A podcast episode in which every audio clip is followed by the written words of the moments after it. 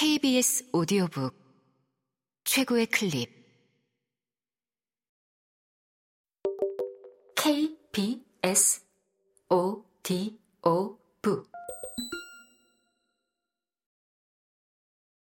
그 겨울의 일주일. 메이브 빈치 지음. 성우 김성희 읽음. 정말로 그녀가 생각했던 것보다 훨씬 더 쉬웠다. 그녀는 스토니 브리지에 있는 식구들에게 월터가 LA로 일주일 출장을 가면서 그동안 자기더러 아일랜드에 가보라고 했다는 편지를 써보냈다. 집에 잠시 들르고 싶은데 식구들 모두 좋게 생각해 주기를 바란다고 했다. 아버지가 다시는 이 집에 발을 들여놓지 말라고 한 그날 이후로 5년이 흘렀다.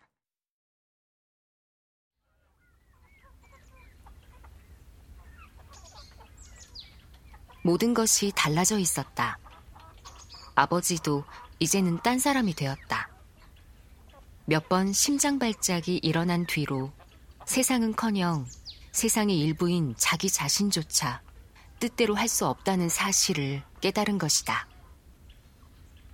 어머니는 예전에 사람들이 알던 겁 많은 사람이 아니었다. 치키의 언니 캐슬리는 이제 마이키의 아내이자 올라와 로리의 엄마가 되었고, 치키에게 집안의 수치라며 가혹한 말로 쏘아붙였던 사실도 잊어버렸다. 메리는 언덕에 사는 늙고 미친 농부 JP와 결혼해 한결 온유해졌다. 오와라 집안의 반대에 부딪혀 상처를 입은 브라이언은 일에만 전념하느라 누나가 돌아온 것에 별 관심이 없었다.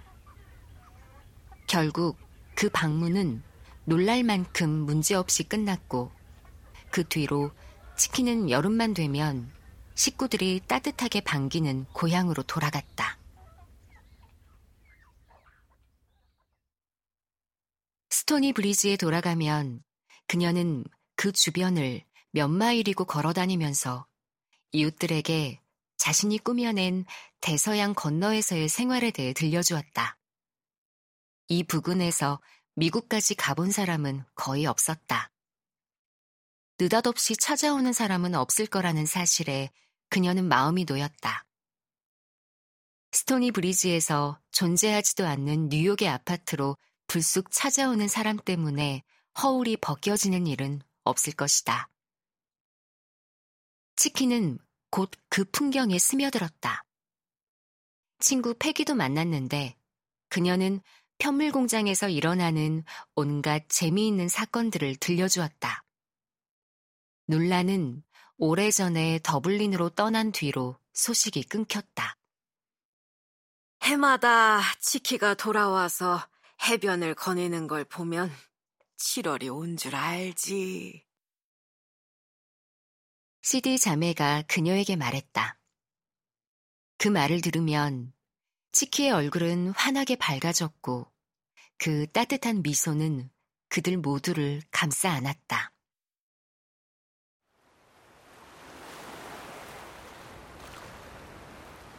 치키는 그들을 비롯해 자신의 말을 듣는 사람이 있으면 누구에게든 이국에서 멋진 구경을 많이 했지만 지구상에서 스토니 브리지만큼 특별한 곳은 어디에도 없었다고 말했다. 그 말에 사람들은 기뻐했다. 당신이 스토니 브리지에 머무른 것이 지혜로운 선택이라는 당신의 선택이 옳다는 칭찬을 듣는 것은 기분 좋은 일이었다.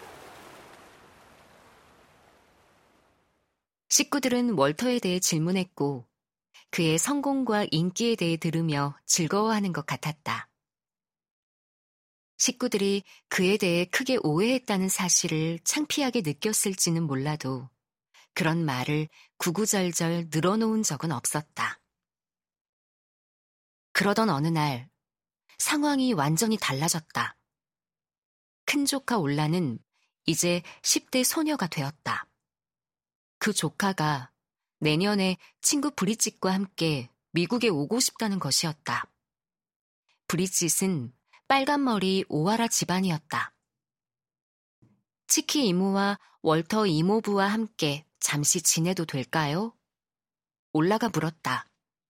폐를 끼치지는 않을 거라면서.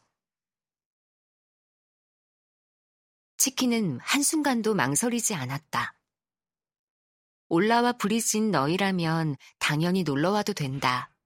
그날이 몹시 기다려진다. 너희가 오면 정말 좋겠다고 아무 문제 없을 거라고 그녀는 그들에게 장담했다. 가슴속은 쿵쾅거렸지만 아무도 알아차리지 못한 것 같았다. 지금은 침착해야 한다. 해결은 나중에 하면 된다. 지금은 그들의 방문을 환영하고 고대할 시간, 기쁨을 표현해야 할 시간이었다.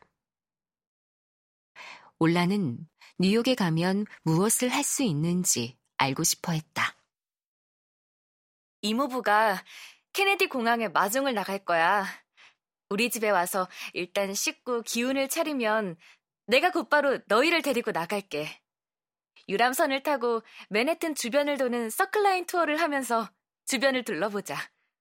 다른 날에는 앨리스 섬이랑 차이나타운에도 가고 다 같이 멋진 시간을 보낼 거야.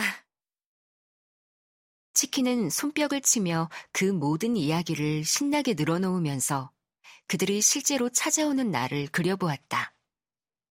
그리고 삼촌이 된 친절한 월터의 얼굴도 그려보았다.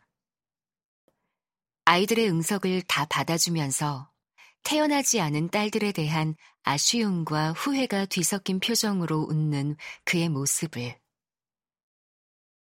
하지만 그 월터는 뉴욕에서 고작 몇 달을 함께 보낸 뒤 그녀를 버리고 방대한 미국 대륙을 가로질러 서쪽으로 가버렸다.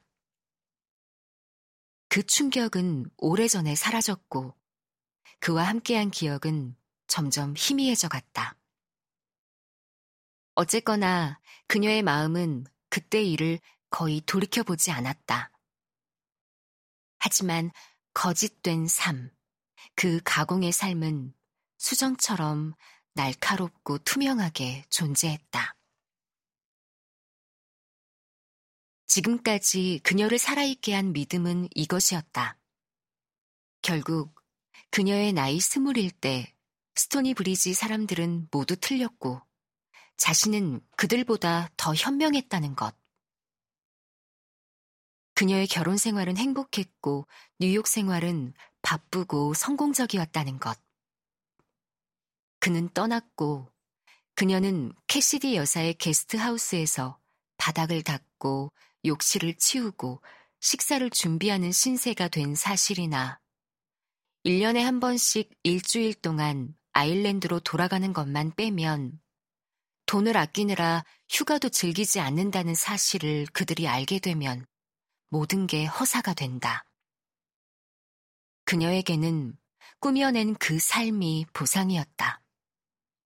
올라와 브리짓이 온다면 어떻게 그것을 다시 꾸며낼 수 있을까?